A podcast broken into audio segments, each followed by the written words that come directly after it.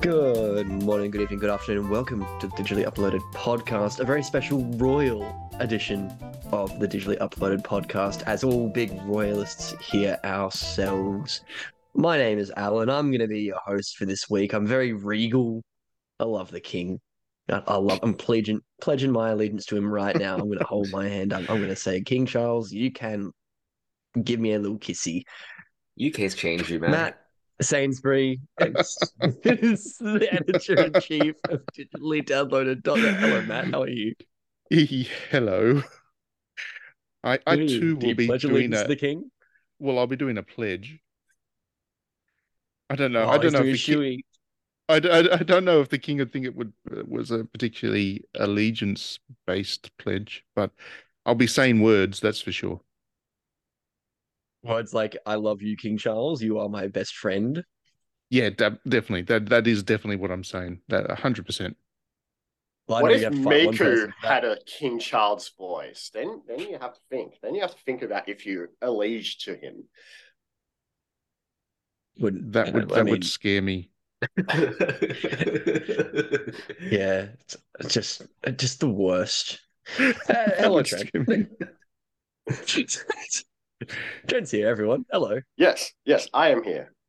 I shall not be pledging to the king. I think that's the most stupidest idea ever. It's like everyone who's watching at home, watching the TV, you know, everyone stand up and do the Hitler salute to the queen and king. That's not the same thing. I mean, That's it depends on the who you're talking thing, to. That's exactly what it Yeah. sounds like. And you know So it. basically, Trent Trent is declaring war on the United Kingdom, um, and yeah. So the revolution Please don't. starts We can't in, afford it. in We can't in afford it. Please. one weird place in New South Wales. Starts with Trent. It's all him. Yeah. Josh. And hello, Harvard. Good morning, good morning. I honestly did not know the coronation or whatever you call it was happening at all. I was just going to spend my day normally. I just thought it was a street, personally. coronation Did you say? Did you say you're going to streak? No, I mean, just that- thought it was that a is street, absolute- personally. That is absolutely what you should do, Alan. You're the closest to where it's happening, so you should like no, did you, mosey on down Did you not see that? and and that strip off and just post. and and just kind of you know charge on through. That's that's the Australian way to do it. They've gotta literally represent. threatened to kill people if you go and interrupt the procession. They've already said in like Facebook posts, like if you get in our way, we will kill you. I think it's like probably one It's of the like worst really- places to whip it out. I mean, Prince Andrew never stopped him, so Save they're honoring and, the royal family. And Well, so we're just being Truly, cancelled by it's so every much every honor. monarcha, e- every monarchist does that, that listens to the DDNet podcast. monarch- We're a um, all one of them, me. we're a royal family podcast now. What are, what are video games? Yeah, no, so my interest is actually in what video games Charles is playing while he's getting pegged. Hear that story? My Megan doesn't like him anymore. That was in the tabloids over here. That might not have reached Australia. Oh, is that a recent That was- Yeah, it's a recent thing. Oh wow. No, all we got for it was just like, you know, the coronation thing. Like just swept through like Twitter and it was all like, you know, the whole pledge allegiance. It was all picked up by all the news articles and the, you know, the project did their whole thing on the King Charles thing. Like Yeah, we Yeah, we were like- basically we were basically just told we had to pledge allegiance, otherwise we were naughty boys or something. Um, Pledge or die. Yeah, Yes, that's it was what something like that. Like, wants us to do. Albo We- wants us to pledge allegiance.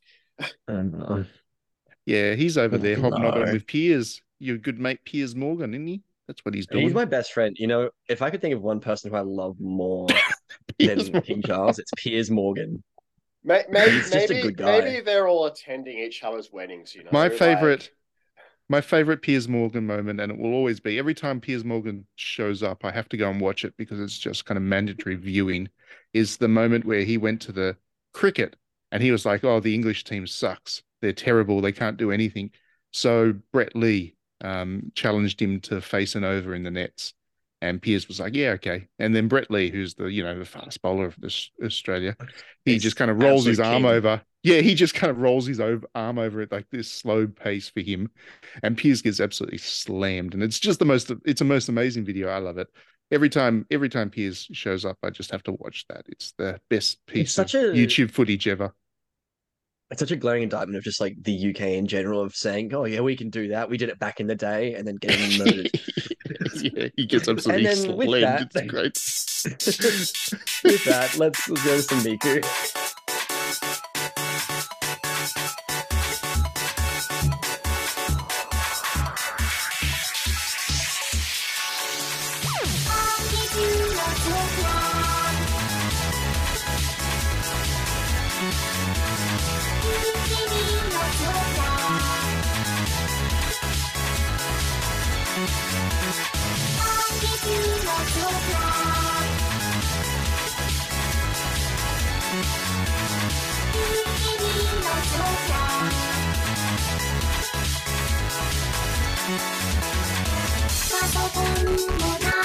すずらしで解き出したの気がつけたのはやだここはどこ無限に違うピンク色したいさにマイなりましたが手つないだなのみるみるうちに小さくこのの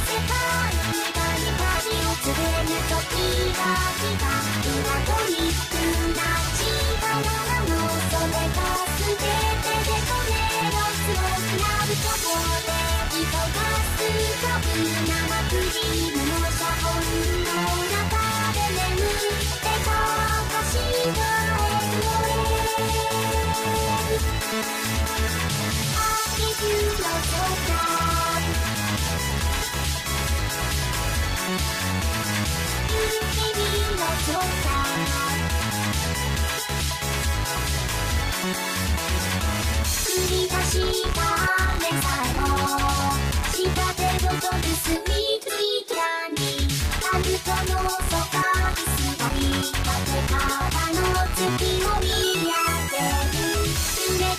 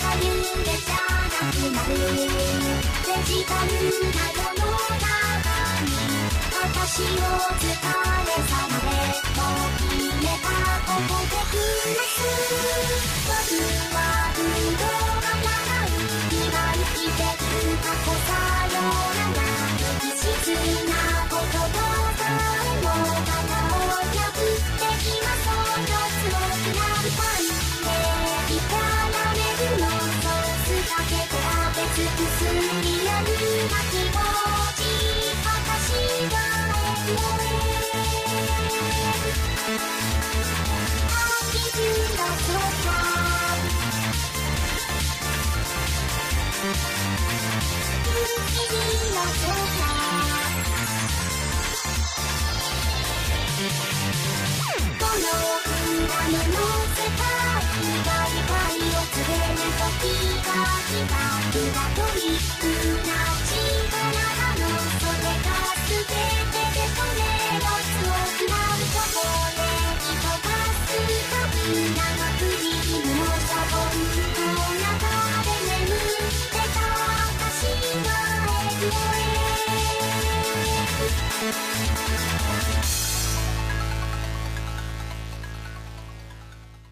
Hey, it's a big month for video games, as it tends to be nowadays, with every single thing coming out every single day. And of course, by that I mean the greatest game of all time, Redfall. But if you're listening to this at this point, you already know that I'm talking utter shite. Instead, there are things coming out and things that you may be interested in. So we do have the venerable Matt. I forgot to add adjectives. I was too excited about King Charles. Oh, that's heartbreaking. Um, King Charles through- Redfall. It's Also, did you actually introduce Harvard? Yeah, he did. yeah. I love it. He yeah, did. I said hello to Harvard. Yeah. I thought he just Matt to give some skipped games right over you. No, it's okay. I'm used to that. No, would never. Matt, what's coming out this month? Stuff. I love stuff. It's not helpful. Stuff. It's one of the least helpful things you've ever told me. so yeah, even though it is a shorter month for this podcast because we did record it a bit later, there is still a lot of a lot of stuff happening, which is cool. Let's go through it, shall we? We'll start with the PlayStation 5, which is the the Sony console, I guess. Um, we start with on May 8. Uh, we've got Weird West Definitive Edition coming out, which is like a action RPG. It's a great game. Is it? Yeah, I don't know. really, I've really played it. Cool. That's cool. That's happening.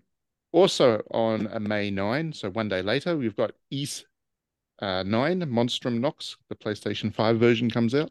Now, that's a pretty good game. If you haven't played it yet, there's an excuse to do so. It's out on your PlayStation 5. On May 11, we've got TT Isle of Man Ride on the Edge 3. If you like your motorbike vroom vrooms, then I've heard that this series isn't so bad. So, yeah. It's you very go. it's very simmy rather than like an actiony racing game. It's very very cool. Oh, so that's the kind of one where you start to try to drive and then just fall over, which is what I do every time I try a motorbike sim. I just fall Yeah. over. Every time I hit a curve, I fall over. that's Yeah. that's basically my motorbike sim experience. Checks out. Yeah. So uh, on May 11, we've got Fuga Melodies of Steel 2 coming out. Hell yeah. Now, the original That'd. Fuga was uh, a a pretty spectacular game that almost nobody played, unfortunately. um, but it's one of those ones that kind of word of mouth has kept going as this rep. You know, it's kind of this game you need to play, and it landed on Game Pass, and I think that actually did it a favor. That's It the reason some- why. Yeah. Yeah, it got some That's people to play it. it. Mm. So uh, I, I feel like the the sequel, which is this one, um, will do pretty decently for itself. It's finally got a bit of a reputation, and it is definitely a passion project by the developers. Um, it's CyberConnect Two. Is that the name of the developer? CyberConnect something Yep. or other. Yeah. They also So- made the Dragon Ball Z games. Yeah, yeah, they do too. They they do an awful lot of licensed anime stuff, and then they've gone and created this kind of little series as a passion project on the side, and it is very, you know, it's very smart, it's very artful, it's very intelligent. It's a turn-based RPG thing, and um, it's really, really good. Uh, very intense, quite dark. um, will Mhm. challenge your soul and mind, but it is very much worth playing, and I'm expecting the sequel would do the same thing. So there you go. That is May 11. It also comes out on Game Pass. So if you happen to have Game Pass, then you can play it out of the box for part of your subscription. Um, on May 11 as well, we've got Midnight Suns Blood, Bloodstorm, which is apparently a pretty substantial DLC update to what was pretty good. Um, the best Marvel's been in a very long time, as far as I'm concerned. Um, the XCOM developer Fear made it. It's a strategy RPG thing. And yeah, the, the base game is very good. So if you've got that and or if you haven't played that yet, play that and then play the DLC. Bonus. On May 16, we've got Lego 2K Drive, which I am really quite keen for, and I don't know why, but I am. It's gonna be it's gonna be good, I think. The It's name is fun. so horrible though. It's I know. like It's great. when It it was fun. leaked, I thought the 2K Drive was just like a working title, and then it's like the next Yeah, day it was revealed with as it. Le- Lego 2K Drive, and I'm like, why? Like they could have used Lego Racers or you know like an existing brand, but instead they attached themselves to 2K, which is only about microtransactions. So fun. Well, I'm pretty sure the game will be as well because this is a 2K game. Um, yeah, it is. It is actually by 2K Games. I, I guess that's the licensing reason that, or the the branding reason that they've done that, named it that way. But nonetheless, I am looking forward to it because Lego and racing sounds like a thing that should work. Um, They're also channeling a little bit of Diddy Kong Racing with like the transformation stuff, which I'm all for. Yeah, that would, yeah. I'm looking forward to it. I'll play it. That is for sure. Uh, on May 16, we've got Tin Hearts coming out, which is already out, I think, on Switch and stuff. Uh, but it's coming out to PlayStation 5, and it looks like a charming little puzzle adventure game, I think, with toy soldiers and all kinds of kind of, yeah. It it looks cute and charming, and it kind of stands out on that basis. That's why I mentioned it here. Um, yeah, that comes out on May 16.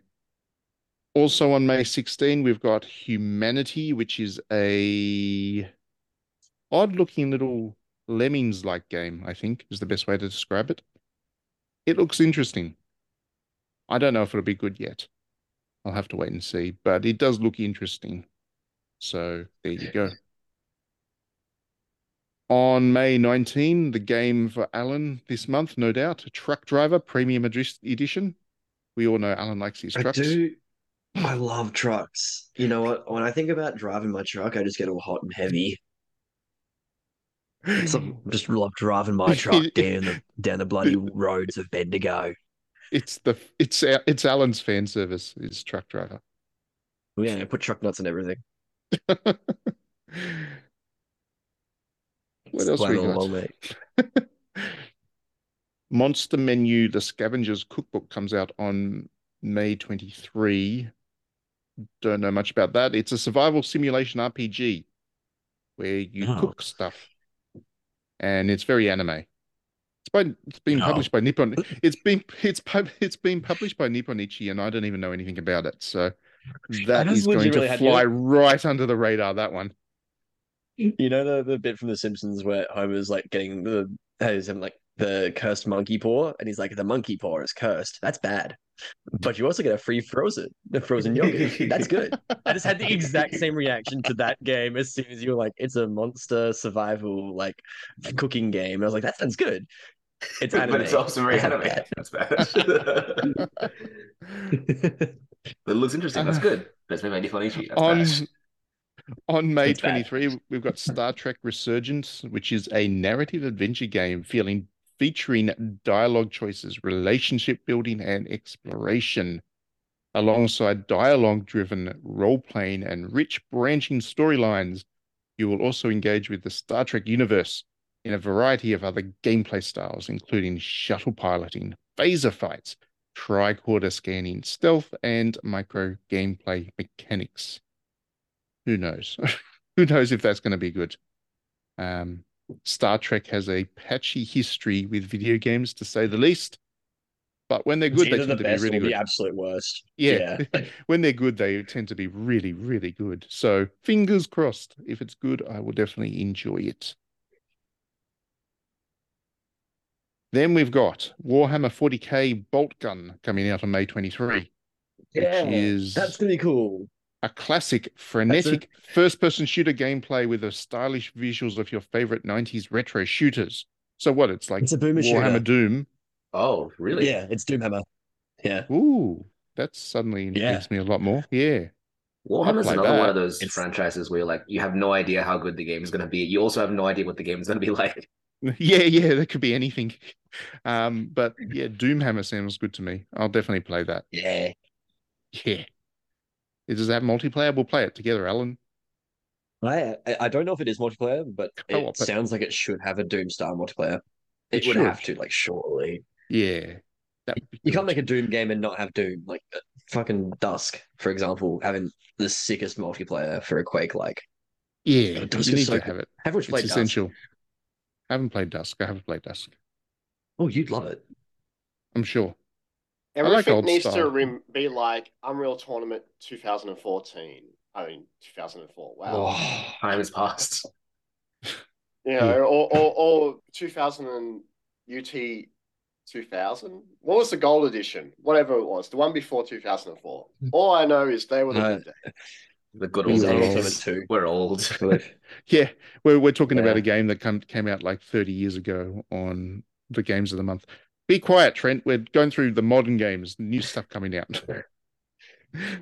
uh, Be quiet, Trent. On, There's never on, new stuff coming out. We only play on May 25. On May 25, Lord of the Rings Gollum apparently comes out. It's only been delayed like 72 times already. It probably will probably be delayed again. So but sorry. in theory, it's coming out this month. And it, who is that it, for? I don't know. People like Lord of the Rings. People like Gollum. People no. like stealth RPGs. You play as Gollum. Who cares? You play as Gollum. Yes. Is it like Gollum it's, it's the game? It's a it's an RPG, stealth RPG. You need to like sneaking around and eat fish, I guess. I've Find never seen anyone Very who watched the Lord of the Rings movies or read the books and was like, you know who I really want to be? This You know what, Matt? Your your description of that game made it unir- unironically fun. Like you just crawl around and eat fish. Like imagine like a survival game where it's just you just have to eat fish to make gold. well, has Nippon Ichi got a game for you?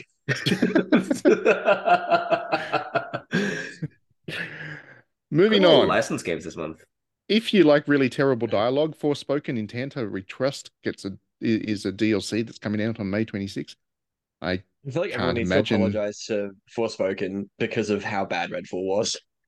This Redfall dialogue is so much worse, and that game is also worse. So no one's paying attention to it. it's it's like Forspoken Oh. is suddenly not so bad because Redfall happened. Um, I, I still don't think anybody's going to play that because I can't imagine anybody is still a fan of Forspoken.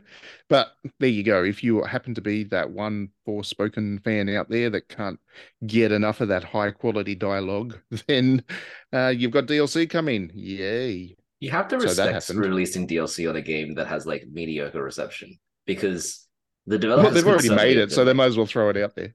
"Hmm, You know, that's the I thing. mean, it's like how they did Babylon's Fall, and like they had like the three seasons of a game that had one player, and it was Matt.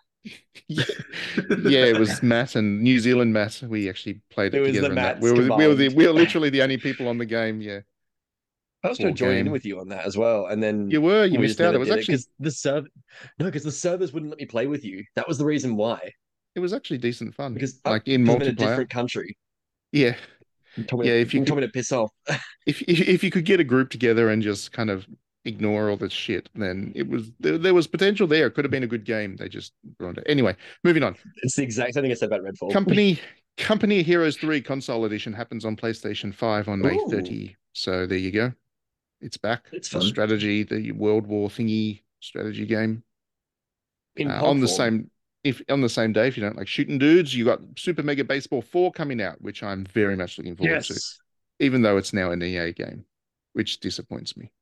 But That series rocks. It's the I best. want to I want to believe I want to believe that since being acquired, the developers are still good. So Super Mega Baseball 4.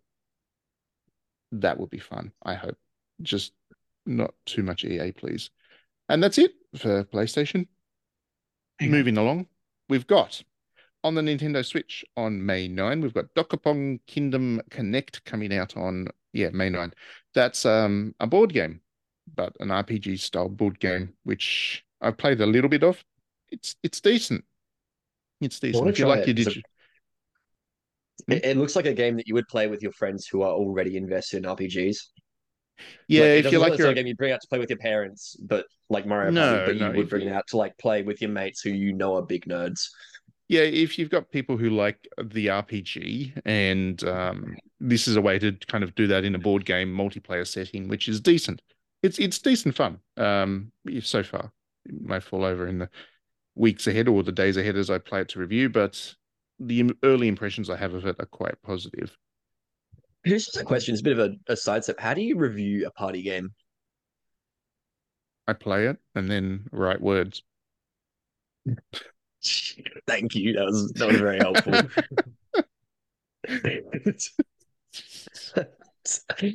okay, what else is coming out? Sorry, Alan. Um, no, I, I, I mean. didn't- It's fine. I, I, I, I dick. to, to, to the mo to i- i- for the most part, I play them single player and then try to imagine what it'd be like in multiplayer. Um, and then there are times where I will get additional codes and find somebody to play with, um, when it's that kind of essential to play multiplayer. If there's no single player mode or whatever, I'll try and find somebody to play with. Uh, otherwise, I'll have to wait till post launch and then play online.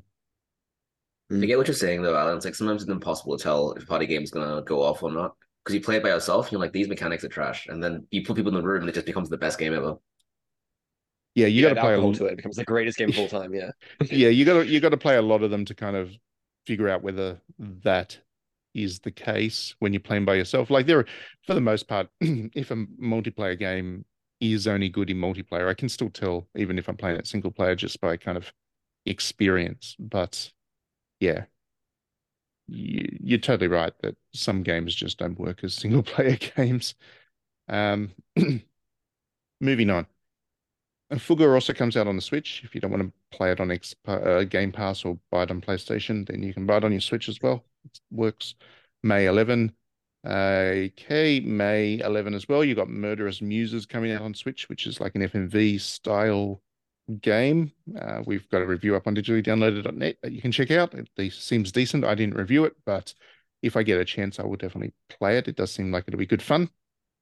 We've got Family Fun Night coming out on Switch on May 12, which is like a bunch of board games. There you go. That's Alan's thing for sure. Why does that name make me make you so just apprehensive about it?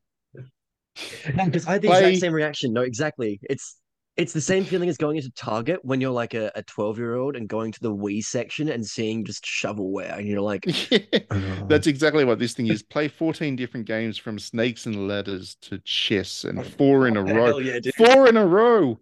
Connect four. That's the greatest game of all time. Yeah, So- it's, it's funny that we can make fun of this, but 51 Clubhouse Games also has Connect 4 and it's lit.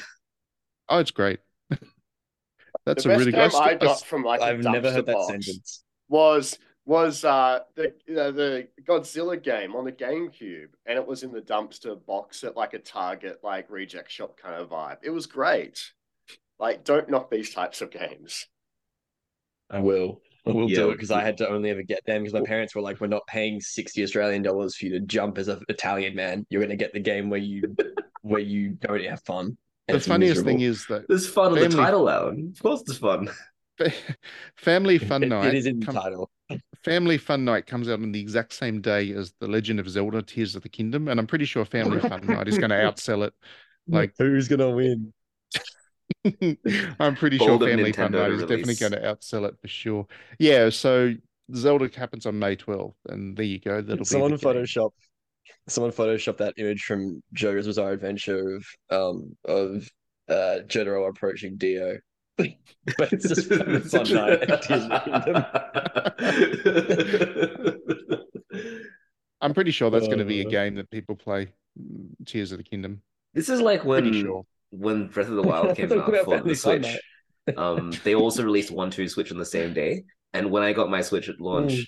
I got one two Switch because I was an idiot, and I was the only one playing or like trying to get people to play the stupid multiplayer games while everyone else was playing Zelda. It's gonna be the same thing. Yeah. It's Um, fine. Yeah. So Zelda, that's a thing. It's happening That's on gonna May be 12. that'll be a game. It'll be I a think we can all like just we can ignore the Move- fact that it's obviously just gonna sell a shit ton and like Yeah. yeah, it'll be good. Cool. Moving on. All right. So once once we've all finished with Zelda, which will only take a day or two, you know, that'll that'll be fine. We'll be done Yeah, with it. and Matt, you you won't period- get out this. You get off the what what what's what's the thing? The Sky Zone or whatever. The, what basically the new version of like the plateau. You'd be like yeah, yeah. I. I won't get I won't get past the tutorial. That's for sure. Um, on May 18, so a couple of days after Zelda, we've got Winter's Wish: Spirits of Edo, which is uh, a visual novel by Idea Factory. This one is themed on the Sengoku area era, excuse me. Um, and yeah, I'm looking forward to that a great deal. Is it Sengoku? No, it's actually a It's so little ambitious to release a game. Um, It's I'm looking forward to it a great game deal. that close. I was gonna it say looks like, pretty.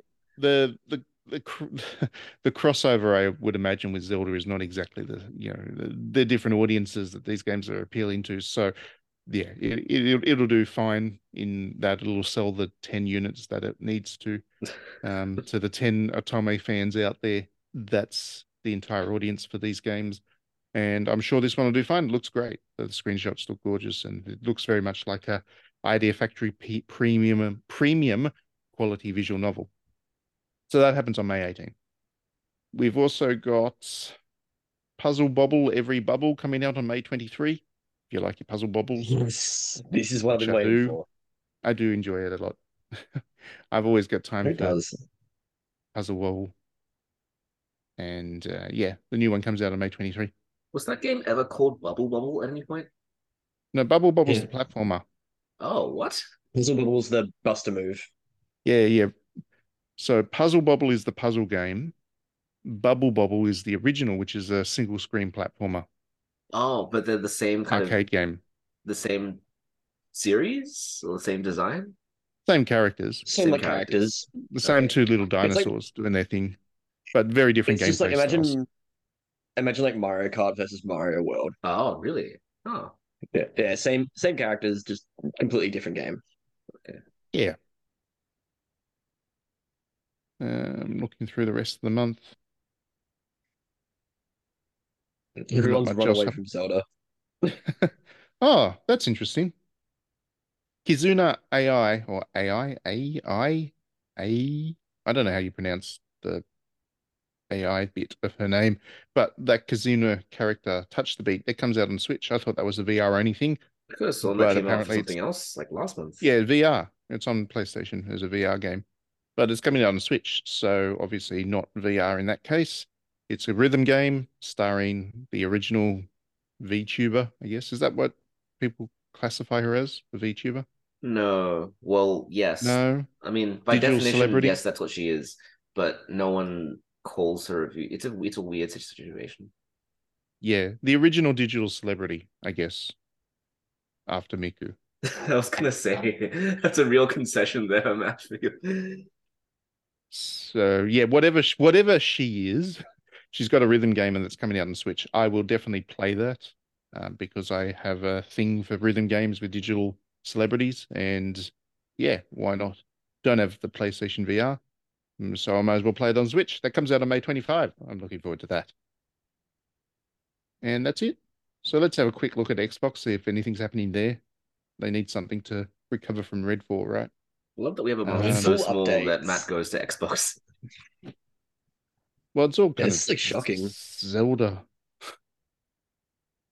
The, the amount of disdain that you had in your tone just then. There's an Amnesia game coming out on Xbox Oh, the on May bunker. 23. That'll be The fun. bunker. Amnesia the horror series or Amnesia the Otome series? Yeah. Yeah, no, not Which the is visual also a horror series. the but- horror, the horror series. Yeah, the the horror series. I didn't. Yeah, I didn't know that was happening. So there you go.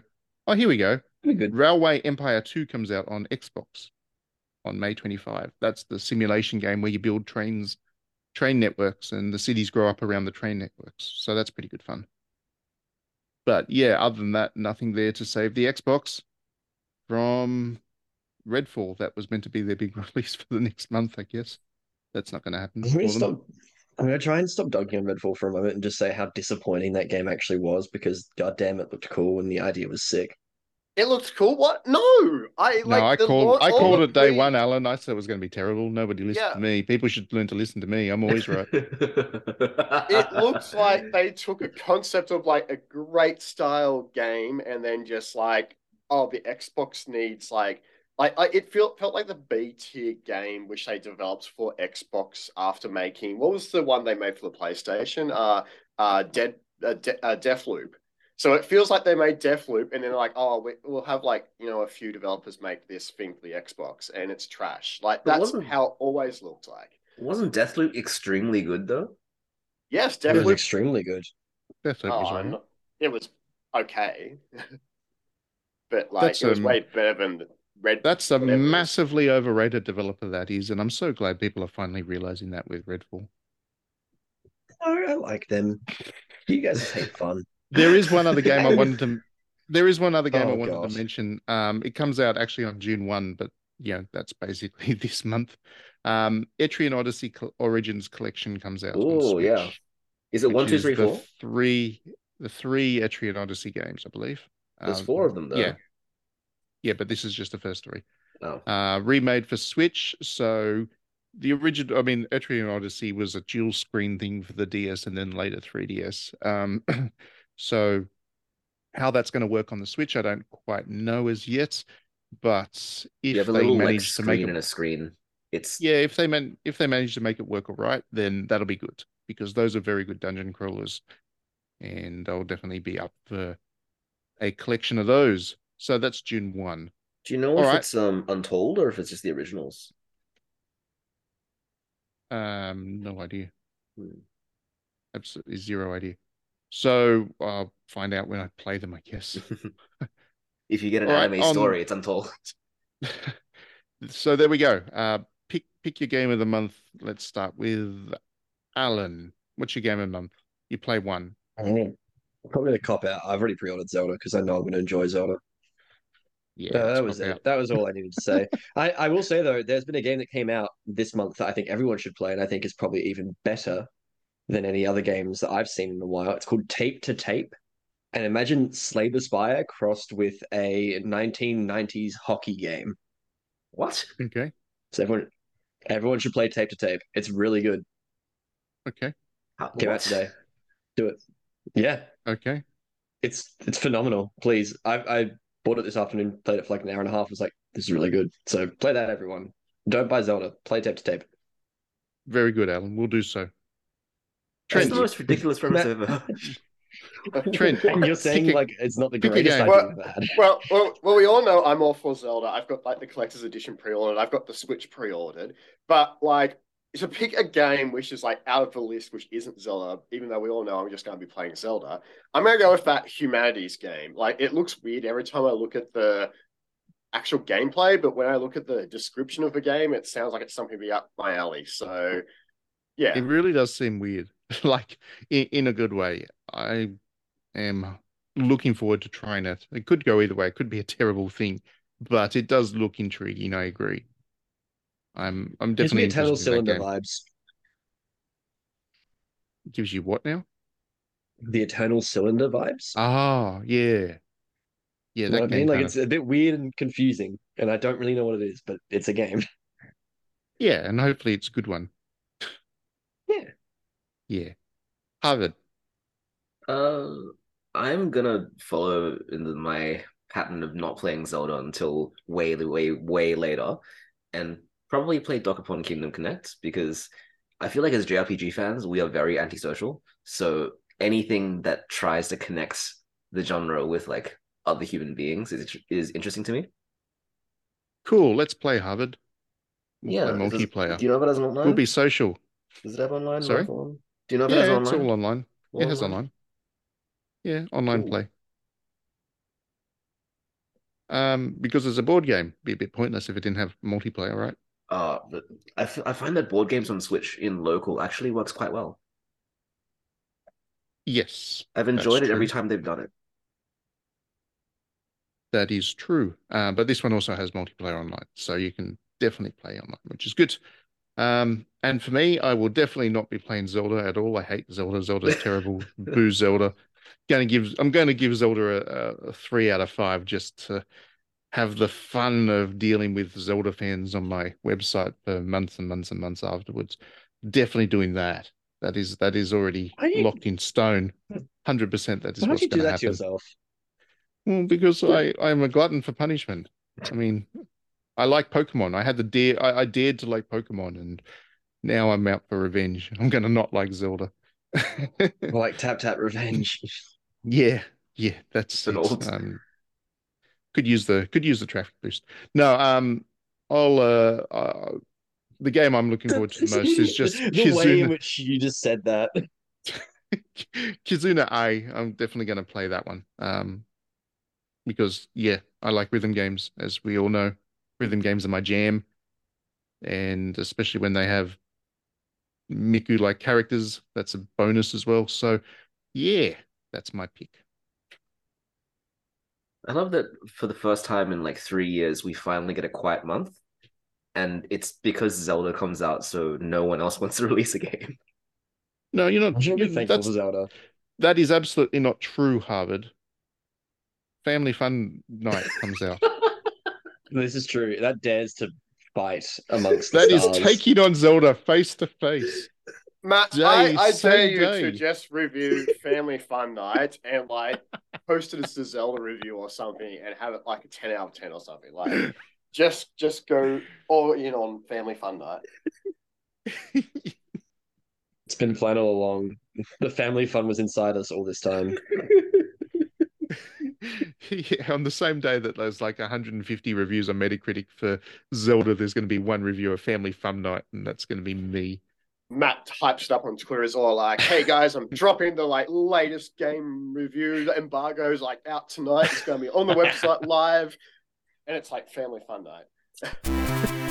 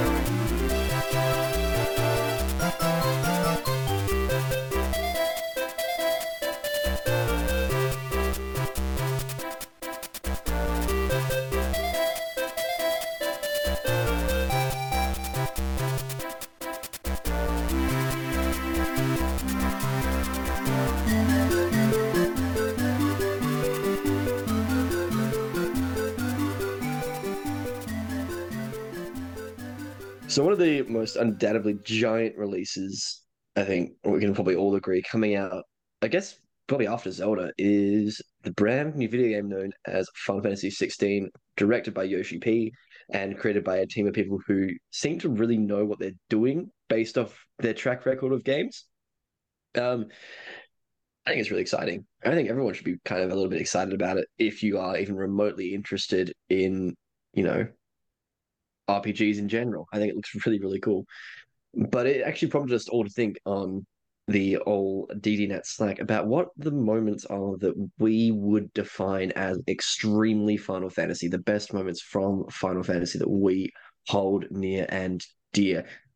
Because there's always that fear with a new Final Fantasy that's taking a new direction, is that it's going to lose some of that magic. But I think, barring like one or two of them for me, they all have had moments where I've been like, oh yeah, that's good. I like that.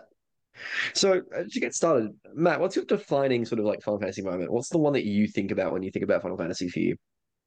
Yeah, my very favorite one, and I've kind of gone through this again because of the Pixel Remaster series. So I've been playing through mm. a bunch of the Final Fantasies, the old ones, uh, again, yet again.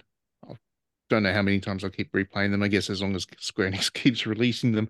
But yeah, for me, the the very my very favorite Final Fantasy moment of all is Final Fantasy IV, where um, Dark Knight Cecil goes up the mountain um, and kind of faces off against himself and he's reborn as a paladin. So he goes from being that kind of uh, tool of the vicious empire to becoming that virtuous kind of knight. And that that moment, um, for me, it's just an incredible bit of storytelling yeah, like if you think it's about really it, it was good. the first first Final Fantasy on the Super Nintendo, so it was like the first of that next era for Final Fantasy, and they come out with this just incredible piece of storytelling where you know you go through the rebirth and you have that moment where you kind of um, face off against your mirror and you you're reborn as that level one paladin so you've gone through like 10 not not 10 hours maybe it was 10 minutes 10 hours depends how fast you play. For me as a child, you, it was. Yeah, you go through you go you go through a lot of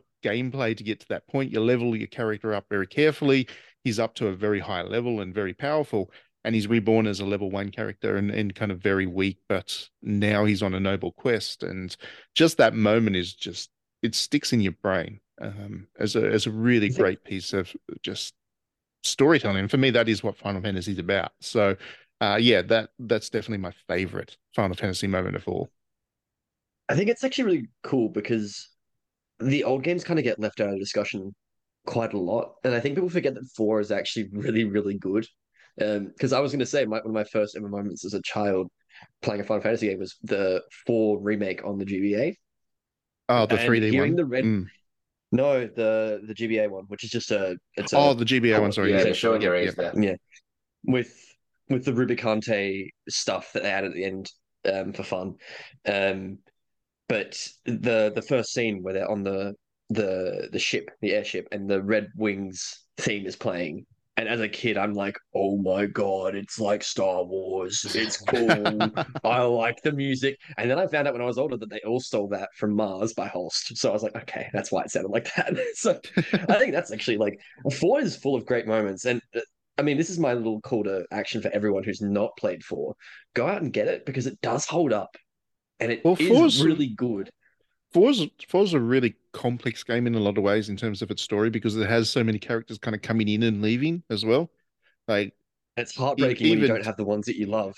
yeah, even even to this day, RPGs are generally the rule is the party that you have early on is kind of the party you stick with. But four kept kind of taking characters in and dropping them out, having them die as such, and then you know bringing new characters in, die? and it was just yeah, if they if they die, spoilers. Can you do spoilers for a game that's like forty years old? But um, yeah, it, it was just a really complex kind of use of characters and and party narrative, which was really quite epic, and it does definitely, like you say, hold up today because it is still in a lot of ways very unique in terms of the way it tells its story. I can't think of many other games that just have party members come and go like Final Fantasy IV does. Even how early it was as well, because that game was made before I was born. and Mm. like it's still really bloody good and well written, and the translation isn't really a problem. Like I don't remember it being a problem in the GBA. I know the original had a bit of issues, but yeah, four's the spoony I bar assume game, now that's isn't all being. Yes, force, Four force, is the the Spoony Spoony Bar Bar game. Yeah. I They didn't kept that in now funny, though, I just thought it was a good line. I don't know why. Yeah, it works. It, it- it's just this like it's this grandpa insult, right? It it works as this It- old guy's insulting this dude. It it I like it. I think it's great. And This man it's has good never they said a swear in his life. yeah. He's really pissed off because his like daughter's died because of this guy, but he can't swear. He's too polite, so he just calls him a spoony bard. It's great. I'm so glad they've kept that. I've never felt the need to retranslate that line because it's it's a good line. No, there needs to be a remake where he's all like boomeristic now and jaded on life, and you know, young people don't know what they have, and he needs to be that aggression in a remake. I just need to say horrible slurs about minorities to be truly realistic. Needs to be the um the Stranger of Paradise Final Fantasy IV edition. Dark Souls your No, stop it, because I would love that. I No, would do. love that. They Stop should. it. They should- they really should do a Stranger of No, Paradise for every Final it. Fantasy Okay, game. Final every Fantasy. Final Fantasy game needs a Stranger of You have Paradise no idea remake. how much I would love that for Final Fantasy X. I would simply poop my pants. it's like an extremely muscular, muscular dude punching Sin in the face. as hard as he can repeatedly. Okay, so Alan, speaking of Final Fantasy X, I'm pretty sure that's going to be one of your moments. Yeah, I mean, I I don't want to spoil it, but it is a game that came out literally 21 years ago, 22 years ago, whatever. You can spoil Um, it. I think. There's no. gonna There's spoil a it. big spoiler uh, alert on this podcast. So yeah, I, Go I ahead, guess spoil away. Point. Um, yeah, I mean, I think the realization that you're playing a ghost, I think that's pretty neat. Every game should have a moment where you realize you're playing a ghost. I think that's just fun and interesting. oh, so not the mm. cool. laugh scene. I thought the laugh scene was going to be No, your moment, Alan. No, because you're going to make fun of it, and I'm going to bring it up because I don't want to waste my time on childish behavior like that. That's that's so funny because in any other medium, like in a film or a novel, main character being a ghost the whole time, it's like a bad twist. So how does it work? this owns because you have no idea. Because you don't know because you think you're just from the future. It's just great. I I think it's wonderful. It's such a weird rug pull because then you realize, oh wait, when I when I win the game, it's not just mm, like But player that- leaving the when you world. think it's about the it, main that- character leaving the world. That when you think when you think about it, that reflects really badly on Yuna though, because like because she chose a ghost. Well, the, there's that scene which is they go swimming in the pool together, which is quite obviously a metaphor for a very different thing. That kind of makes her a necrophile, right? No, but like uh, no, but Bill Murray got his dick sucked in Ghostbusters by a ghost, so like it's fine. if it's good for Bill, Bill Murray, it's good for Yuna. Oh, This that is line what does not saying apply in any other circumstance.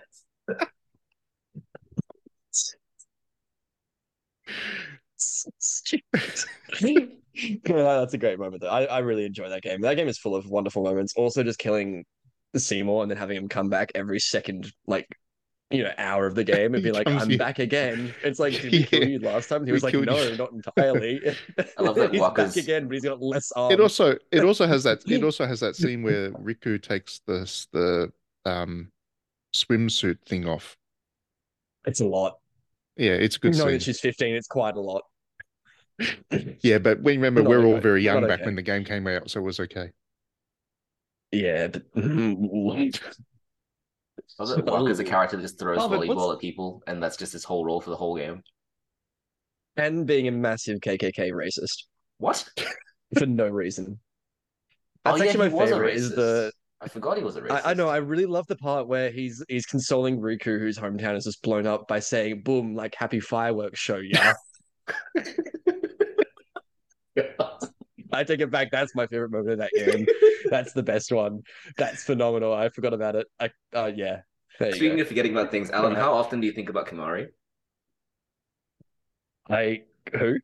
that's that's that, that is the most uh, perfect way to talk about that character because absolutely nobody remembers him, even though Yeah. he has like the most horrible scene in the whole game, and um, yeah, he he goes through serious trauma. That guy, but everyone's like, who?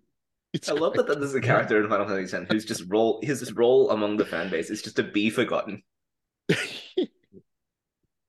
As he should. Moving on. Moving on. Harvard, yeah, pick a, pick a scene before we.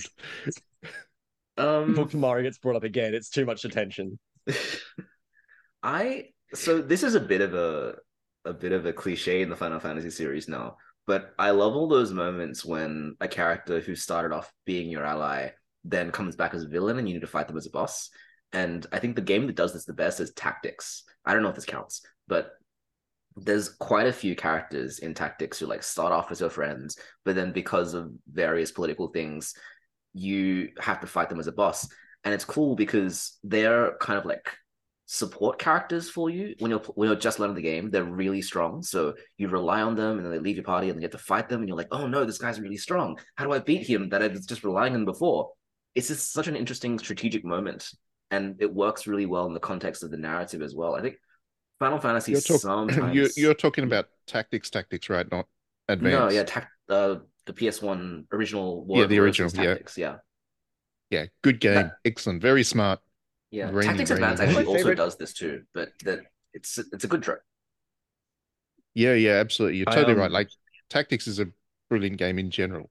Um, way smarter than I think people remember it as. People, rem- excuse me, people remember it as a really good game, uh, and you know, great tactics. But I don't know if people remember it as being like super, super, super smart.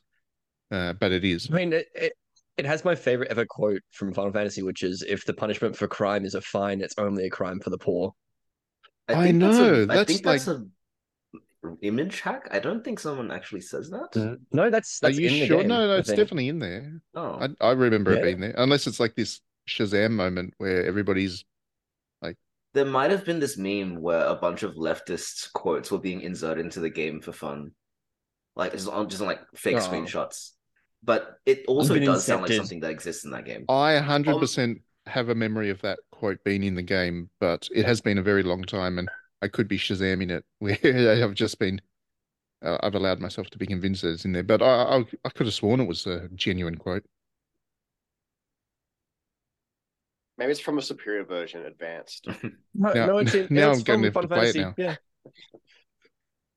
Yeah, I I'm pretty it's sure it's taken from there. Yeah. I'm going to have to no, play you're game never again you'll have to say the Everyone play line because Final it Fantasy doesn't Tactics. exist in game. Yeah. It doesn't exist in the game apparently, but it does. It- but it doesn't. I does don't in our know. I can't believe anyone anymore. Yeah, in the in this in the soul of our hearts. You know, I feel like it's like, you know, like the end gene or whatever, end gain, a Macca's like ScoMo, like doing this shit like in Macca's kind of thing. Like it's fake, but like We we all all collectively it's agree it happened. Yes. Yeah, we, we all collectively agree that it's actually happened. Yeah. Speaking of Final Fantasy Tactics, Trent, what's your favorite Final Yeah. Fantasy? Yeah, Here we what's- go. Well, What's it gonna be? Well, it's the snowball scene. Now, everyone fights me on this and picks on me, but it is good storytelling. It is a good introductory, like, like way to like uh isolate you from what the main game will eventually be and teach you tactics. And it's fun. Like, why can't more games be like that? I genuinely love Tactic Advance. Like, I I don't get. I, I think it's it's hard because Final Fantasy Tactics Original was so so good that it's hard for the rest of the series to live up to it. But Tactics I don't- Advance was an excellent game. I don't think anybody has a bad thing to say about Tactics Advance, though. Like, uh, Oh, they do. They do. Really? Because it's not like it's not right. Like it's not the the rights the sequel to Yeah. I mean, I know, Like, it's, it's not, not- a real Ivalice game. It's like a virtual world Ivalice game. yeah. and it's I know that- I mean, I know the DS one got a lot of heat because it was basically just a retread of Tactics Advance, and it wasn't nearly kind of Oh, yeah, A2 was enough of an evolution. But I thought everybody liked Tactics Advance. I thought it was just one of those games everyone agreed on. Well, then re-release it. no. They should re- do they not should do like a game. remake with like the new 2D, 5D art style thing and make a like proper tactics advanced or Hard like, disagree. remake. That would be They should fun. keep it exactly the same. You Yeah, can't see no, they I'm don't need pointing my finger at the screen right now. I'm pointing at Square Enix. Keep it the same. They they do not need to mess with that one. They, they don't need to HD 2D it, I agree. They just need to re-release it. You know, just put it on the Game Boy Just- Virtual Console. Yeah. it's On there. the Game Boy do Store. it. Yeah, just do it. Stop making us emulate it, Square Enix. Yeah, Don't change we the want to play it legit. we don't change the font. Yes, exactly. So Oh, what's annoying? I only the have a. Game Boy Macro or a um a Game Boy Advance, so I don't have an SP, and I'm the Game Boy Advance is way too tiny, like old and crappy screen to see things on, and the Game Boy um Micro, like it's like I'm way too old to like play on that. I thought it'd be cool and like hip, and I'm like, yes, I'll buy the you know that instead of an SP, and Yeah. yeah, how big is the Game Boy Micro? It's like the palm of your hand, isn't It's it? tiny. It's No, it's Yeah. smaller than Screen. that. Smaller than that. The screen is tiny. Yeah, Yeah, it's it's a very tiny, small console. tiny. it's was designed to be than like a- credit card. It was, but it was basically designed to be like a keychain thing. You just Did you say the kinda- size of a credit card? yeah. That's so small. What? It's unnecessarily small. It's unplayably small. Just because they could doesn't mean they should. It was This is what more I've a been saying for fashion years. statement than a, Nintendo's It was more a for years decided that instead of having their games be playable, they just say, "Yeah, you can like wear it." yeah, that's exactly right. It was a style thing rather than a console to play. Anyway, moving on. it was Um, the style of the time. Squinting Here's a- style at the time. here's another scene: Final Fantasy VI, the opera scene. Opera. Yeah, Yeah. you got it. It's really good. Yeah, I love that Final Fantasy VI is full of moments where people like feel are genuinely beautiful. Because that's not even the, o- the only one that has the reputation. No, the game's just really good. I mean, you It can't is, ever like- go past suplexing a train. like, it's just really strong. Yeah. In general, it's like, and again, it's pretty complex in terms of the way it does its characters and stuff because it has branching storylines and you're constantly kind of going off with different groups doing their thing. Um, but yeah, for for me, that opera scene was just an absolute standout moment. Um, and one of the reasons, I guess, that I don't know, I, I'd be a little bit concerned if they were to ever remake Final Fantasy VI. Like if they were to do a full remake of Final Fantasy VI, they could do that opera scene and make it really incredible, right? But at the same time, would it be, if that makes sense? Because part of the appeal of it, I think, was the fact that they managed to somehow represent opera in that 16-bit form before they had voice acting It's and all just those things to use. Yeah. It's impressive the way they thought about how to make opera work on the format, if that makes sense. So a remake would possibly undermine that a bit. Coming now in Stranger of Paradise, Final Fantasy VI. That being said, I would definitely like to see No, that opera turned play into a full opera. I would I would go and see the full opera. They Umetsu should just like No, do the whole thing. Like he should just make the whole opera and then people go and watch the opera. That would be I really want to watch Jack walk into the opera scene and then say, "This sucks," and then put on like Limp Bizkit. he's he's like- he was such a that. troll, is Jack. He's such a good character. I love how those like Final Fantasy tweets that were all like, "Pick your favorite mage, pick your favorite warrior." It was always like three like really famous characters from Final Fantasy, and then Jack as well was there. And then Jack. Jack is the ultimate troll character. He's great. He's the He's best a part moment. of any Final Fantasy game. It- He, he he's, He's a moment all by himself. Actually, yep, no, this is on to my my big one as well. Is the the best character in that entire Final Fantasy series of seven games and movies, whatever. hundred percent. The end of Crisis Core, phenomenal, actually phenomenal. One of the best Oh. endings of an RPG I think ever. I really need to Doesn't play make you cry. Did it I not make you cry? It did. It was cry. It's It did. seriously it's tear tear jerking shit. It's, It's really hard. Yeah, it makes me sad. it, it hits you right in the, feels. It combination of does. the music Yeah. and then the way that the game falls apart around you, and you're like, oh, oh you're not living. Sad. That's oh, you're not living. Yeah, that that moment is definitely a sads. It's It's really But- well done. It's such and a actually good the moment. fact, but in all seriousness, the fact that they kind of finish with that, because generally speaking, Final Fantasy is kind of uplifting, right? It's like save the world, save the universe, get the girl, all those kinds of things. But this one was like, No, No, you it's die. done. Yeah, it's all You're over. done, you know, you you just spent twenty hours or whatever with this dude, and he's gone, mate. So yeah, it's You know, definitely the worst a- thing is, some crybaby weirdo is going to be pretending he's you for the next like 30 years, so, and it's gonna yeah. suck.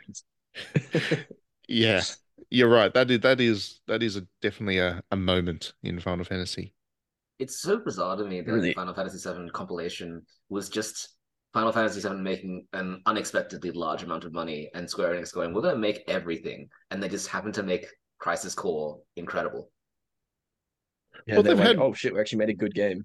Whoops! Yeah, they it wasn't the they plan. had they, they've had some dodgy moments, like um, Dirge Cerberus Dirge was Cerberus. not. Advent Children not also a great does not What are you game. hold up. talking about? No, that game rocks. That's phenomenal. It's art. You see how many belts that man has? That's more belts than I can count. That's a lot of belts. I love that. Good for him. I mean, I love the- the Vincent. unironic Vincent's great, design but phrase too, where the, the belts were cool, whereas now the belts are just a joke. Yeah. Yeah, Yeah. Vincent. I liked Vincent as a character in Final Fantasy VII, but they they did not do my boy good justice with Dirge Cerberus. What are you talking about? He has so many cool moments in Dirge of Cerberus, like when he's I'm sitting looking in forward- the window. I am Right. looking forward to him showing up in the remake. That's going to be an interesting Yeah, moment. that'd be cool. Dirge of Cerberus is like the Shadow the Hedgehog of the Final Fantasy VII series.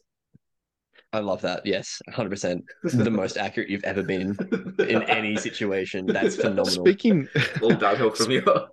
Speaking speaking of Final Fantasy VII remake, though, that that game has its fair share of moments as well. Um, for me, the dance scene in that mm, that game is just spectacular. I don't know. Have you actually? Has anybody actually played that other than me here? No. Yeah, am I the I, only one that- I, I didn't mind it. I didn't mind it. It's I thought good, it was cool. wasn't it? Same writer as um, Stranger of Paradise, and you can tell. Yeah, you can tell because he doesn't give a shit. Yeah, he's just Wonderful.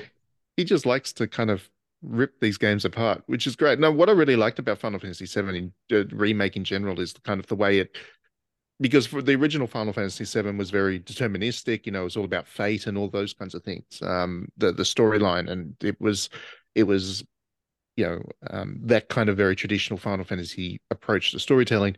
Final Fantasy VII really remake really undermines a lot of that. Um, kind of subverts it. It kind of puts a different twist on it. So even though it's the same general storyline, the way it goes about it is is very different and um, very thought provoking. I th- thought it was anyway. So yeah, it it was great, and they made Jesse a major think- character too, which was a great thing. I think the Jesse's my realization that we're favorite. I love doing something Jesse. different. Jesse's the best Final Fantasy character. She just exists. She's permanently thirsty, like twenty four 7. She exists to die.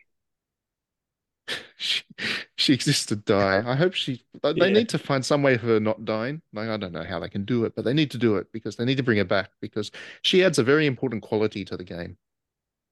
What? Which is just horniness. That's a very horny game. Like. Final Fantasy VII Remake is surprisingly horny. The whole thing is like constantly have the have, have these little moments where things are just like thirsty. I love it. Yeah, it's a very thirsty game. I um was thinking as well.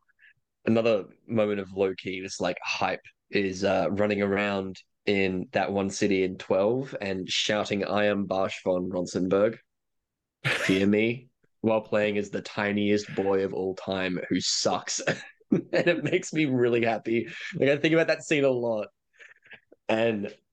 For those of you who haven't played 12, you play as an absolute dweeb, and he sucks, and he's awful. That's the and consensus. Basch most is the protagonists, isn't it? coolest. What No, I love like, about Final Fantasy twelve is like He's the, awful. the main protagonist is Vaan, and he is an absolute dweeb. But and he's not even the the main game- even even the game real, realizes that he's a dweeb. So like after the first hour, he becomes like this background character that's not important at all. He's just kind oh, of we've got all the really there. important power makers here. We've got Ashe, we've got Basch, Yeah, we've got Balthier. you've got a prince. Also, Vaan's here, and Penelo's here too. I don't know, they're just here. just here, they're Uh. just tagging along. It's great. It's yeah, really strong. More games should have just characters that do not matter at all. And just tag Like, along. they're Yeah, just- I know. Just random guys, just little dudes. Hate It's like Riki in, in Xenoblade. We want more random little guys.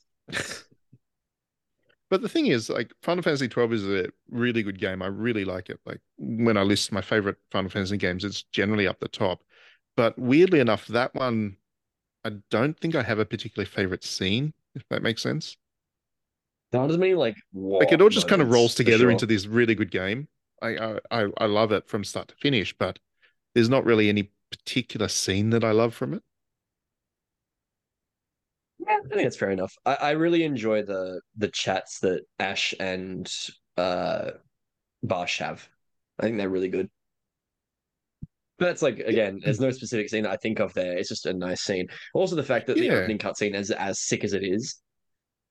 I I think Yeah, this, this also goes out to every single opening cutscene of every single Final Fantasy game. Because I don't know about you, but watching like Sin destroy Zanarkand at the beginning of 10, phenomenal. Watching the beginning war bit that is just again Star Wars for 12. Watching 13's cutscene in the opening, which is probably the only good bit of 13. Pushing the car then and 15. watching- 13 is a very good game. How dare you? How Uh, dare you, Alan? Naughty. In the corner. this- uh, yeah, I'll, I'll, if it Get means in the have to play corner. that game, then yeah, I'll stay in the corner. Get in the corner. Can we also Where, make where a- is my Final Fantasy 13 remake? Put Can it I on the ask you, Matt? please. What? Because. I don't know I'll this you that much. firsthand, and I'm guessing that no one else here knows this firsthand, and also most people listening will not know this firsthand. What was the feeling of getting to the point in Final Fantasy 13 when the world opened up? Like, was it freeing? Was it everything you ever wanted? No, it was exactly kind of the opposite. That became the drag of the game for me. Really? That yeah, that was a real job to get through because I was enjoying the fact it was linear. Um, because I mean, people forget that Final Fantasy X, for example, was a super linear game as well. I mean, all of them are. Seven's fairly linear. Eight's Yeah, yeah. linear. I mean, but in the sense that Final Fantasy 13 was a corridor, a literal corridor, which people always Mm. complain about, that you're const- just moving through a, a- just a, a straight line. You do the same in Final Fantasy 10. So It's I well was in- in 10, that's the difference. And I was a in- twisty line. I, I was enjoying the twisty fact line. that you did that. Um, it, it didn't bother me. I was moving from cutscene to cutscene. I was enjoying the characters. I was enjoying the the the general pacing of the thing. The revelations were coming at a good rate. I was making progress at a good pace. Uh, things were happening in a way that I was enjoying. And then you get to this big open bit, and it's like, okay, well now I'm just going to spend 20 hours running around fighting dudes and not making progress. And then after you get past that bit, then it goes back to the linear pro- approach where things start to happen at a good rate again. So it just became this moment or this mo- this this chunk of time that was chewing up, um, and you weren't making progress through the stuff that you were playing to that point. You, the whole game was meant to be this linear narrative thing, and then all of a sudden it wasn't. So for me, that was the that was the down moment of the whole game. I That's couldn't get out of that bit fast enough. That's an interesting take. I so my peeve about JRPGs and Final Fantasy is very guilty of this. Is when people tell you to play something and then you get about twenty hours in and they're like, "Oh, it's just about to open up." So when I was playing Final Fantasy thirteen, I think I was playing it with the mindset of the the linear bit is like the narrative prologue to set things up, and then when I get to the open bit, that's when the re- game really starts to open up. If if they want to do an open bit, I, I have no problem inherently with the game being open in its design. Like Final Fantasy 15, for example, was is an open world game, and I got along with it just fine. Um, but for yeah, if you you need to be consistent, either Hmm. have that linear story or have that open experience. One or the other. Don't go, okay, so this is going to be a linear experience for 20 hours, and then all of a sudden it's going to be this open thing for 20 hours, and then you're going to go back to a linear story for the next 10 and then finish the game. Just make it a, a linear Just game from start to finish. Yeah. My issue thirteen If you was want to then if you want this- to then go and do if you if you want to then go and do an open thing, then great, fine. Make it a sequel. Do, you know, Final Fantasy 13 2 or whatever. So yeah, yeah, I I- really like Final Fantasy 13, but I couldn't stand that open bit.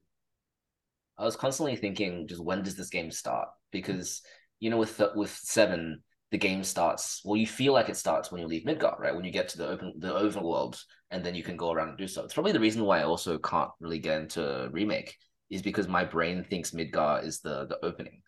So for me, Final Fantasy thirteen had a 35 hour long opening. I was like, this is too long. When does the game start?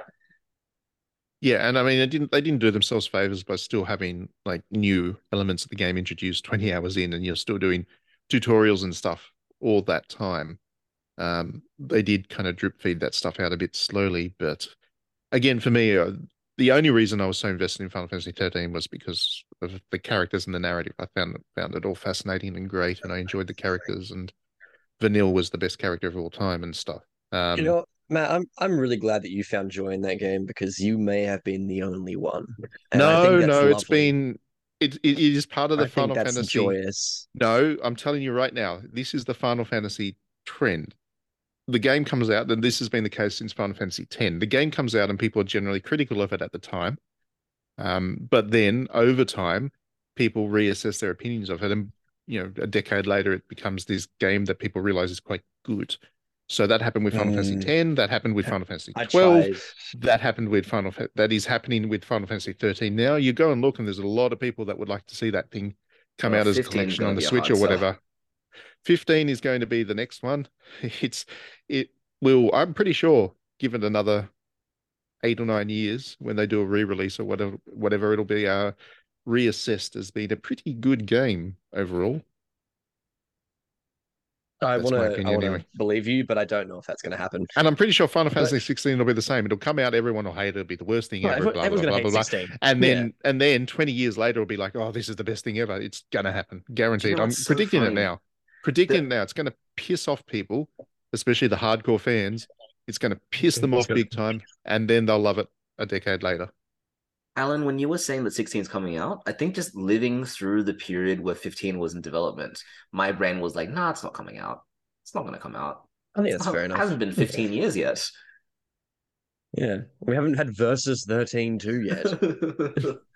we haven't had Crystal Chronicles 3. To be honest, I'm I'm Oh. kind of expecting Final Fantasy 16 to be more like The Last Remnant 2, to be honest. I You want it just to be like the more guy, That's the vibe you? I'm getting. You That's just the like that vibe I'm getting. Yeah, the director, same director. It is, I will admit, Real kind of weird to see it go back to fantasy. I feel like F- Final Fantasy has for so long been this weird, bizarre sci-fi thing that it's weird seeing it go back to original fantasy. I I like that. I'm glad they did that. To be honest, it's nice. um, I don't know. I'm really I'm very much pumped for Final Fantasy 16, but I do think it is going to be a significant diversion from what we've seen from Final Fantasy in the past, which is the point. I mean, Final Fantasy was was always kind of the series that Square Enix experimented with. They took big risks with to do different things each time. It, that's always been the case. Like Final Fantasy 8 was a huge change from Final Fantasy VII, pissed a lot of people off at, t- at the time. Um, Final Oh, Fantasy X was a a- different thing. Final Fantasy Final Fantasy 12 did like really different things with the combat system, which people didn't like at the time and has since been re- reassessed. Final Fantasy 13 was a huge creative risk, which Alan didn't like, but people with good taste do. Um, and I'm pretty sure I Final Fantasy Odyssey, 16 will be the the real 13. Final Fantasy 16 will be much the same. So Dragon Quest is a series that is very traditional game after game. Final Fantasy is the one where they do things and take risks, and I'm certainly expecting that with this one. Got I've got my fingers and toes crossed that it turns out well. It should do. I think so. It's like to banned in. Saudi Arabia. Is it? Yeah, it's got gay stuff in it, probably. That's probably it. Uh, or, Like, uh, or I- without being crass, that's just yeah, that's probably why, which is a shame, but also suck shit Saudi Arabia. Sorry about that. does that mean Final Fantasy 7 remakes banned in Saudi, Saudi Arabia too? I don't think it's got gay shit in it, does it? The whole dance scene's gay as anything. Oh, it's very gay, but it's not It's like hugely not, no gay. kissies. There's no kissies in it. You know what I mean? Oh, so you're allowed to dance with other men, but you can't kiss them. Yeah, that's illegal. Which because that's the the degradation of society. Because two men kissing is the end of the world. Right. Who's putting I my see. who's putting these politics in my bloody video games?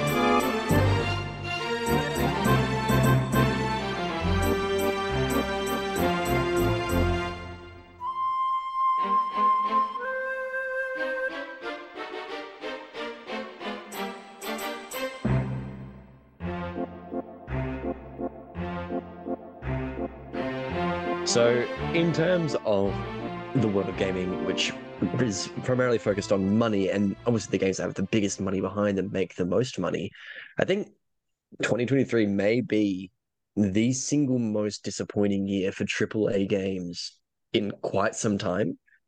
In terms know, of just right? having the So most far. games that are just like, you know, uh, like they give me the feeling of, uh. Yeah, So- it's weird, isn't it? It's like it's been It's it's been a year it, it's been a year where the remakes and stuff have been really good overall.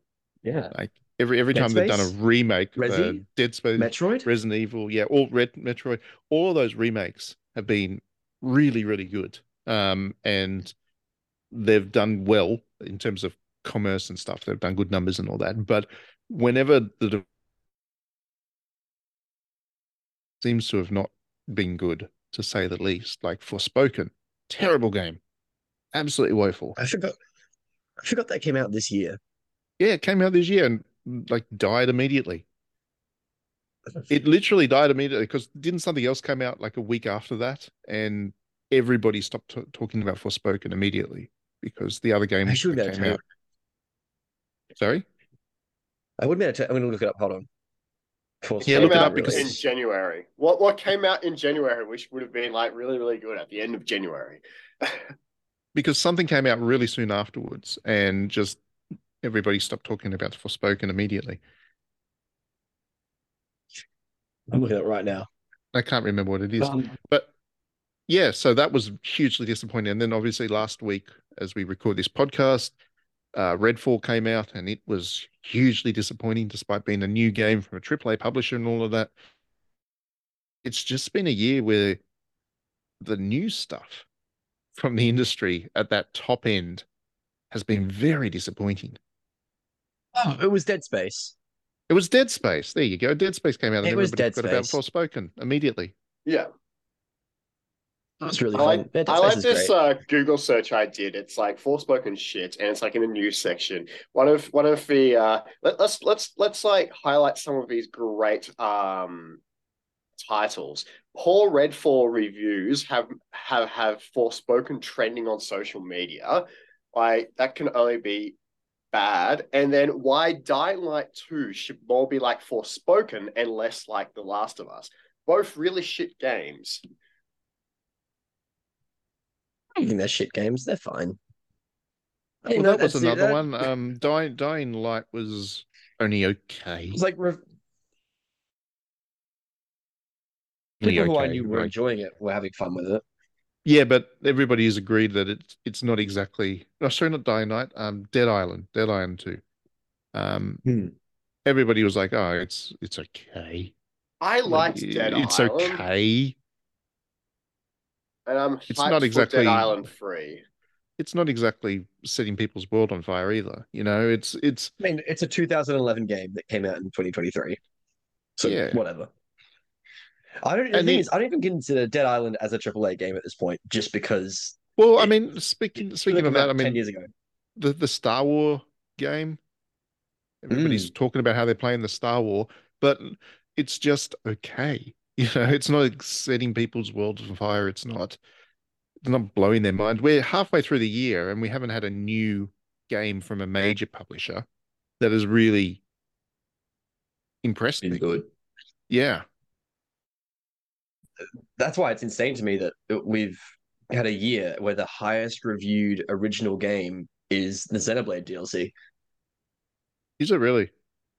Yeah, it's got 91. I mean, that doesn't it's the surprise me. highest but reviewed. Yeah. It's really, it's probably really, really good. I haven't played it yet because I'm waiting to stream it. But oh baby, oh baby, Xenoblade has never let me down, Yeah, but yeah, except for two. that's that's DLC, right? It's yeah, it's yeah, been which is a shame. Again, it's not like we've had bad games it, because not only there, have there been the remakes, of course, but there's stuff like Age of Wonders, which I'm really enjoying at the moment. That came out, um, but that's not a AAA game, right? Um, absolutely not. there's there have, there have been games, and they've been all right or entertaining and and stuff, but yeah, it's just been one of those years where it hasn't been a very good year for games, and that's because the new stuff from the big publishers have been pretty poor overall. Oh, I mean, the thing is, is that like at this point, I was more excited to play a remake of a game from 2005 than I was excited to play literally anything else coming out this year, except for like 16, the FF16. That's it. And that's a bit of a shame because that shouldn't be the case. it should be new Yeah. stuff. I mean, And I think that's where it comes into the fact that like the indies and the the double A's are kind of nailing it this year. Like, uh, Yes. not to again go back to tape to tape, but I'm really excited about tape to tape because I think the game has so much potential to be amazing. And then even stuff like uh, what was the what was the GreedFall developers game? The weird French Revolution that was last year. mechanical game. That was That last was year. last Oh, year. darn, sorry. Still, still rising. Um, but I, cool. I, I now because they put it aside. Um, yeah. and yeah, they they didn't play it when it was new because it came out like a week after Elden Ring, which was a stupid time to release a Souls like. dumbest idea. yeah, but uh, they they did, and um, yeah, people put it aside and uh, only started to rediscover it now. But yeah, the, there have been a lot of good games released this year, but it has been those indies, and it has been the remakes as well that have kind of held the baton for quality video games. it's shocking to me because like again it's a case of me thinking the best game of this year is actually a game from 10 years ago like uh, Yeah, i'm i've Resident played Evil through all the big three remakes yeah Yeah, well 15 I mean, years we've ago. had years insane where it's basically been like it's okay to not play a video game this year before. Like, um, I think the year the just before the year before the Switch, Nintendo's output that was like everyone's output was relatively eh that year. Like, it, it's happened before. yeah, it wasn't just like remakes and stuff though when it came out. You know what i mean? Like it's not just a case of you know it, one game not being particularly great and then that's it. All the good games this year are games that we've played before With one exception, I just realized I'm I'm looking through the list now as we're talking, and there is one exception, and that's Wo Long, which was an absolutely spectacular long game. I, I've been playing that in co-op with my friend, and oh baby, that game is fun when it wants to be, and then horrible when it wants to be. Yeah, it it has its moments where it kind of dies, but overall, the the online it's, a is very barely hard. functioning. Well, that's that's a different very aspect. sad. But if if you play the single player, once you get through that initial boss, um, it's it's great overall. But yeah, other than that, It's a really fun think- game. Yeah, I mean, I, it- I guess the question is in terms of why. shooters, we've got Counter Strike 2, and that's it. That's all I'm thinking about that I'm excited about in terms of an actual shooter game that's coming out.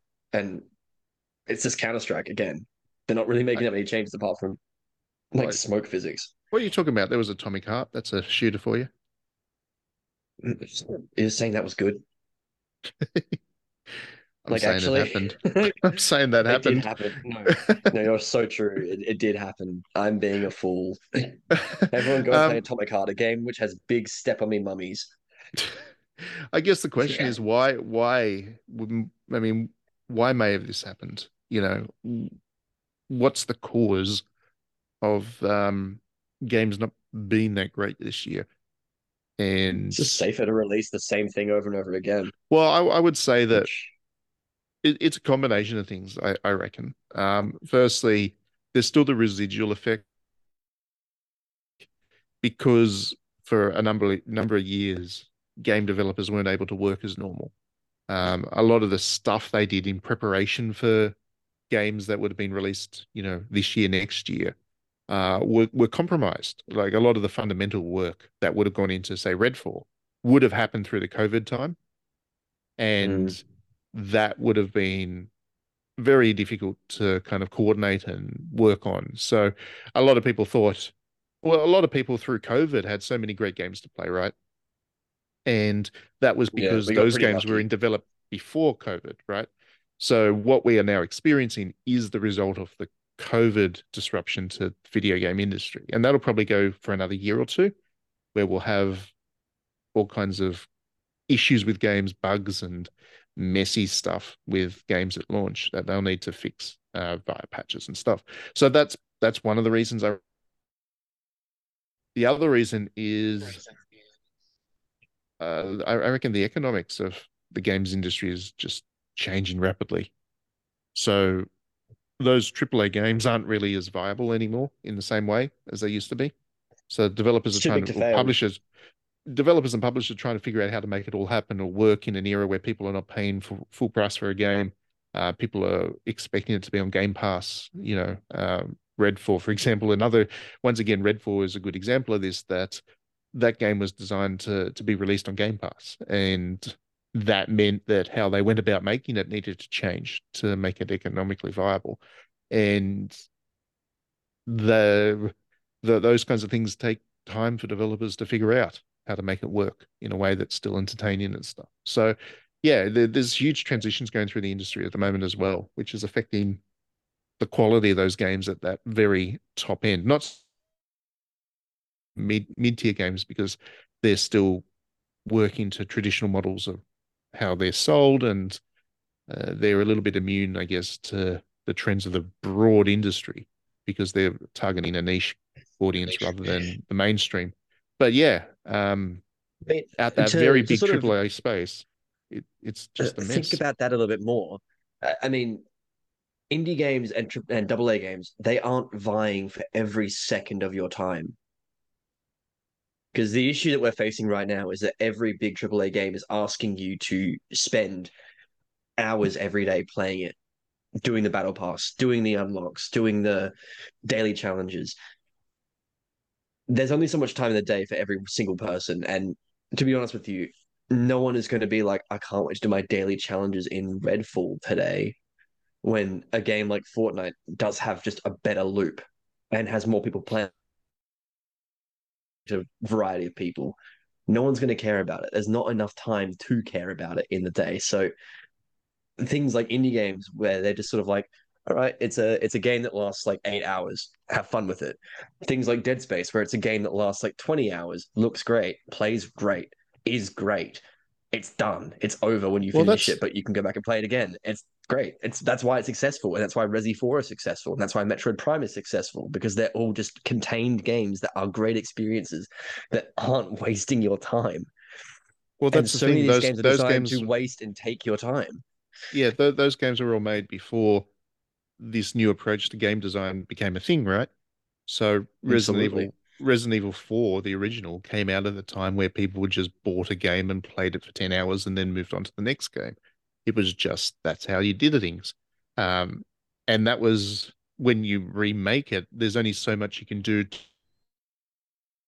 developers are forced to kind of well, developers are limited in terms of what they can do to modernize those games in a way that will still resonate with audiences. And as a result, we have a better quality game from them because they can't turn Resident Evil 4 into a live service game, then they don't. and that's a that's a exactly. good thing.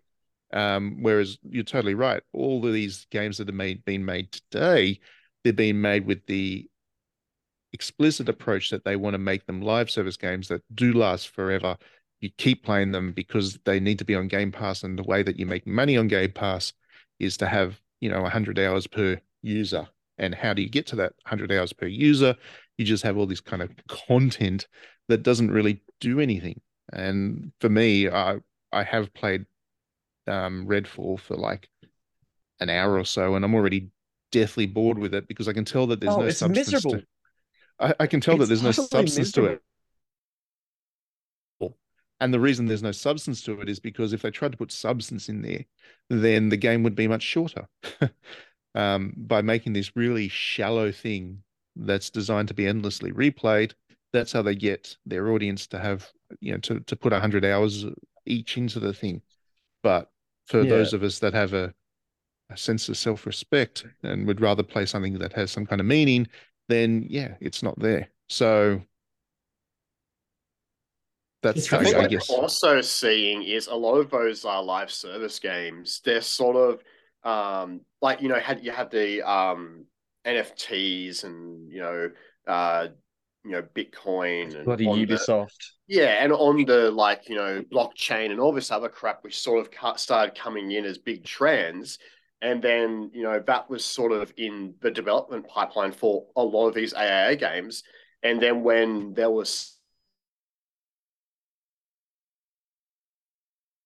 a good chunk, I mean, they're still going to happen. They're still going to be in the pipeline for a few, but a good chunk of them are like, hang on, we're going to backtrack a bit and get them out of the games or retool it a bit. And then so you've got all these games which are a little bit of a mess because it's like, well, you know, we spent time working on this and now we've got, you know, nothing which was focused on for the actual end product.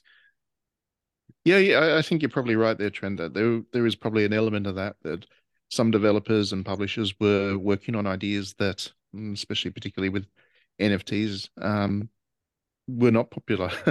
so they did have to backtrack. the idea. The idea then would be like not how we can make a good game and make money from the good game. It's then we're going to make money and then make a good game. Well, I think that's like the, the how, reverse. I think that's the problem with the AAA industry as a general thing these days that it is yeah. definitely like the conversation that they're having um, in the development offices, in especially amongst the suits, the project managers, the CEOs, um, the, the yeah, the well, not so much the shareholders. I'm talking about the people making the games, but the conversations that the people oh, right. making the games are having is very much about how can we maximize our revenue. Um, what kind of you know the, the metrics they're looking at is number of hours played per user or uh, engagement statistics. You know, they're they're they're so busy collecting data and looking at um, these kind of metrics that along the lines just making a fun game has kind of been lost. Uh, and, and I don't think that's a consideration of the, the AAA industry, which is in the end another reason that the remakes are kind of working because the remakes were always made with the idea of making a game, you know, uh, and, and, not succeeding according to the best practice or the, the business metrics that they're looking at. So I think that's a big part of it as well. The the attitude yeah. towards what they're trying to do with games is has changed fundamentally. They're all about engagement models now. You know, they're they're um, products, and they've always been How products. Keep of course, them playing in that cycle. Yeah, it's just it's just metrics like the, the the idea of what a good game is to the game developers, uh, the publishers, uh, the games that have the greatest engagement. It's not about making a game that people enjoy. It's about making a game that people spend a lot of time playing. And they're, they're very yeah. different things. They're very, very different things because mobile games, you know, this is basically, they saw the success of mobile games and tried, have been trying to replicate that in the console and PC space. But mobile games aren't necessarily about people having fun. It's about people playing a lot. And they're very different. Like it's gambling, and I've said this. I'm pretty sure. I've said this on the podcast in the past. I once went along to a gambling conference that I got invited to as a journalist, and um, I didn't have to go. I wasn't. I don't, I don't cover that industry, but at, a- at a random thing, I the, the PR invited me along, so I thought I, I'll go and see what it's like and see what that industry is about, and the conversations they have, the way they talk about games or what they're doing, is exactly the way they talk about video games now. And this was 15 years ago when I went to the gambling conference, but the the conversations, the tone, the language they use, the way they talk about games in the gambling industry and the way they talk about games in video games is exactly the same now. So it's not just about loot boxes. When people say that you know gambling has had uh, an influence on video games, it's not just about the loot boxes. It's the way they think about their games, and that's a that's a huge problem for the AAA industry. And I think that if they don't get um, control of themselves, if somebody doesn't wake them up to this, then that issue's not going to go away either. We're just Isn't always going to have bad AAA sad? games. Yeah, it's pathetic. It's Who'd have It's thought really that Jack. Thompson was right? We should have banned all video games. Yeah. Probably. I don't know, like the, the the way that we're going right now, the only games I'm interested in from a AAA point of view are the games where it's very explicitly clear that this is a single player game. Like I I love Xenoblade 3. It's a RPG that I streamed the entire way through, had a great time, loved it. Perfect gaming experience, in my opinion. Got very happy with it, got very mad at it, loved it. Great time. Played through Dead Space, did the exact same thing, had a great time with it, didn't waste my time on anything else. I'm playing through Metroid right now. It's a great time. I'm playing through Diablo 2 right now again as well, from before the Blizzard absolute nightmare. And the game's also fantastic. It's so sad that that's just not the case for new games anymore, unless you're Capcom at this point. But even then, Capcom is a bit like, ooh, because uh, sometimes they make bad choices. well, I mean, it's But- pretty, it's pretty. You can pretty much rely on Zelda being a good game. um, Yeah, that's that's another thing. Is like Zelda will be fine, and it'll be I, great, I don't think and I'll have a great time with it. I, I don't think there's any risk of that not being at least on some level decent. But yeah, you're right. I mean, because single player, the approach to game design is kind of constrained in terms of what you can do in making it a live service and so on, so on and so forth. So developers are kind of forced to approach those games in a traditional way as such. Um, that the other thing about single player games, which I think is part of the reason that they're they're enjoyable, is they end. Um, because you do have a narrative in those. You have to have a narrative. Yeah, you have to have a narrative in a single player game, which means that you have to have that beginning, middle, and end. It has to finish at some point. And when you approach games like, again, Redfall, um, they're made to be so open ended. They're not. uh, They they they don't effectively end, and that changes how they're made and changes it for the worst. Now, that doesn't mean that single player games are always good because sometimes the story sucks, as Forspoken showed us. But it does mean that you have to approach it in a way that is conducive to a you know interesting game to play. So for the same reason as you, I, I mean, I'm, I only play single player games these days. I, I don't touch multiplayer unless I absolutely have to. I think uh, this is a bit of a moment for me to implore everyone who has not played Redfall, if you do have access to Game Pass, please give it a shot because it sort of exemplifies everything we're talking about here. It is soulless. It is miserable. If you're playing on PC, it also runs maybe the worst I've seen a PC game run in a quite while, which is amazing given that Jedi Survivor came out like the other week. Um, it, the the characters are awful. The story doesn't exist. The AI of the enemies means that you're basically playing the shooting gallery from RE4, but with worse music. The the world design is empty. There's nothing there. It is running around an Unreal Engine like stock map with enemies that aren't a threat for however many hours it takes to beat that game. I don't even want to try it. I downloaded it, played it on release because I was excited about it, and I stopped within an hour because it just was awful. it was terrible. So there's something to be said about like a study that needs to be done about that game and why it doesn't work because it's so endemic of every marketing manager's like feedback points like how can you be diverse but also not? How can you have an open world but also not? How can you have fun enemies but also not? Like not too fun so people are gonna get freaked out by it and think it's kooky and crazy. Like it's it's so frustrating. It's such a marketer's game and i think that's why it annoys me. Well that's the thing. It's all made for the metrics. Um Yeah. It's, It's got the made Blizzard, for- um, the Blizzard it's made- diversity tool to show it's how it's everyone made- is diverse. it's made by so sad. a Microsoft company, and Microsoft's goal is to push Game Pass and not box sales. Game Pass. That's what Microsoft wants people playing. And I've said it so many times over the the podcast and every other way and anywhere that people actually listen to me. Um, the problem with Game Pass is that it is going to change how games are made, and Redfall is an example of what Game Pass drives. It is something that's kind of designed to be so completely inoffensive that everybody can pick it up and play it. It's designed to be something that people will play forever. You don't have any creative ideas because if you have creative ideas, you might put people off the game.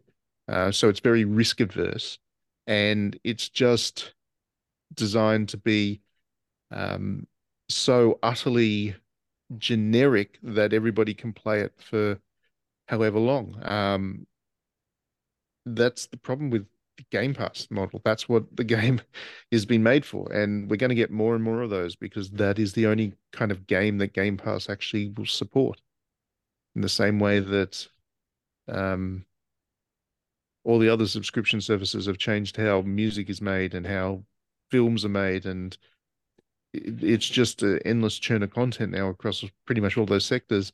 What's been happening to games is uh, is probably more dramatic because uh, the the way that you need to make these games needs to be so different to make them work on a subscription service. So yeah, that's what people wanted. That's what people are going to get. Uh, enjoy your Redfalls. Eat your slop. Yeah, Eat enjoy your your red, slop. enjoy your Redfalls because that's that's what you're going to get unlimited uh, amounts of Yeah. going forwards. it's just really sad. It's really sad. And uh, again, this is a point to be excited about indie games because hell yeah, there are so many cool things coming out. I mean, Cult of the Lamb came out this year as well. Cult of the Lamb, fantastic game. Australian made, focused on what it wants to be. Great job. Did it come out this year? It came Get out last year. Did it? Oh my god. yeah, it was last year. There's my life? DLC. DLC came out this recently, There's DLC this year. Yeah. Yeah. and people are still talking about and playing it because it's a very good game. um, It's just a well-made video game. it was definitely made last year. It was definitely released last year. Uh, But yeah, August, the- yeah, August last year.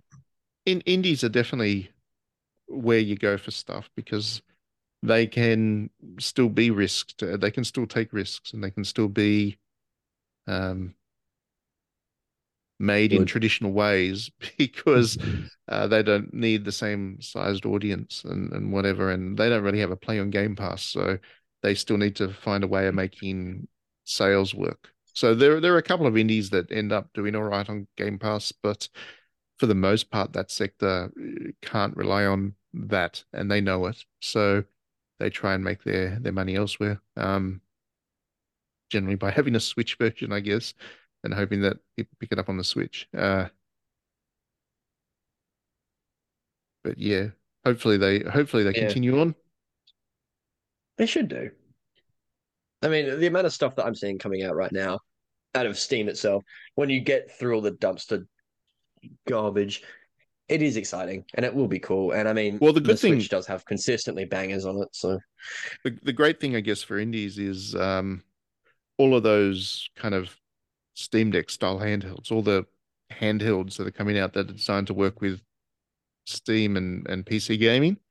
Um, Mm. they're all more than adequate for indies. So those handhelds might not be able to do the AAA, you know, Jedi Survivor game to the highest, the kind of the highest level of detail that you could with a 4K PC set up with cooling systems and whatever at home. But the Steam Deck will handle indie games just fine. So that's a new the interest that people have in those handhelds gives the indies a new kind of uh, market as such, a new audience to reach out to people that are playing these kinds of uh, PC games on the go, and that's a good thing. I really like the trend that yeah. we're we're seeing with those handhelds, and uh, I do hope that the indies keep benefiting benefiting from those. I, I see no reason as to why that market also wouldn't be impacted by a you know an over like an overflow of those sorts of consoles. Like, there's no reason why that would cause any problem, and it's really exciting because it means more people will play weird little indie games about a crocodile, and that's great. It's better than playing Marvel's The Avengers. Lie, lie like crocodile. Playing... Lyle the crocodile. No, what's the little gator? The little croc game. Little, little gator. gator game. Yeah, that's what I'm thinking of. That game is awesome. Love that. He just plays a little gator. It's also not the Lyle Lyle crocodile because that movie is awful. I love the part where he goes la la la la la. It's really good. Um, the, the, little the yeah. little scene at the start of the movie is quite good, where they meet yeah, goes, the, some little the little yeah yeah the little baby crocodile singing and um, Xavier Bardem was Xavier Bardem. Sure. Was it Xavier Bardem? Maybe the actor, the the old guy. Maybe. yeah, that's him. Yeah. Thinking of him, it is Xavier Bardem, isn't it? The bad guy from Skyfall. Anyway, that's... yeah, yeah, he, he meets him and they do the little dancing thing, and yeah, that's cute. It's a cute start to the film. It just goes belly up once the crocodile's older. This is a bit of an unrelated topic, but I do wish more video games would have Hugh Grant in them being the slimiest man of all time. I think every game could benefit from more Hugh Grant. That's my. uh Did you watch the Dungeons and Dragons movie? Did you, Alan? I may have watched the Dungeons and Dragons movie, and I may have had a wonderful time. That's a cracking good movie. That is. I feel bad it's because it's fun. obviously brand the movie. Like I feel bad for enjoying it because yeah, it's definitely. golly, it was fun. Yeah, it's definitely brand the movie, but at the same time, I had too much fun to care. So yeah, I really like that movie. And the Aussie did the theme song. And Aunty Donna in the Australian version of it. Sorry? They were the corpses. The Australian comedy group Aunty Donna. they were the really? Corpses. Really? Was it? Yeah. Yeah, that was. Them. I did not know that. That was an Australian comedy only, group, was it? Only in the Australian cut, the the Aunty Donna boys from Melbourne and Ballarat. Uh, really? In... Yeah, they're hugely Australian, mate. I did not know that. That's great.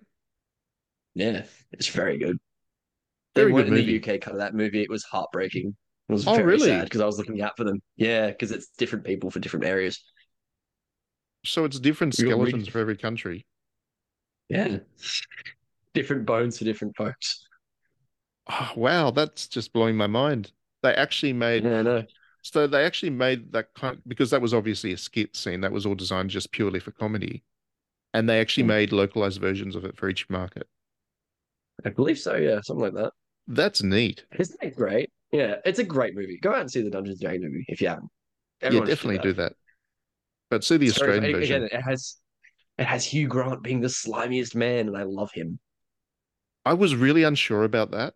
Like, I was really unsure about Hugh Grant in a Dungeons and Dragons movie. I was like, really? No, that can't be right. No. But did you watch the the? But he totally got me with like the same character. he totally got me within five five min like five minutes on screen. I was like, yeah, this guy rocks. He's yeah. he's having too much yeah, fun with this movie. Yeah. He's he's just having a good time. And with that. Have you seen the Dungeon Dragons movie, Trent? No, I haven't actually. Wow. Was, you uncultured person. I don't know. It was like when did it come out? Like last year, the year before? What? No, same year. It came out this year. It's still in cinemas, dude. Is it? Yes. I thought yeah. it was like ages ago. And now we're in that awkward time where it's not in theaters because Guardians of Galaxy is out now. No, no, it's, it's, still. Oh, actually, it might have it might have left it because it's actually coming out on iTunes on the same day, I think, as Zelda. It's yeah. very much worth watching. So you can instead of watching fun. Zelda, it, instead of playing Zelda, you can watch Dungeon Dragons on iTunes instead, which I highly recommend. It's we'll definitely see. better. I would also recommend it. I hope they do a sequel. Watch it, Trent.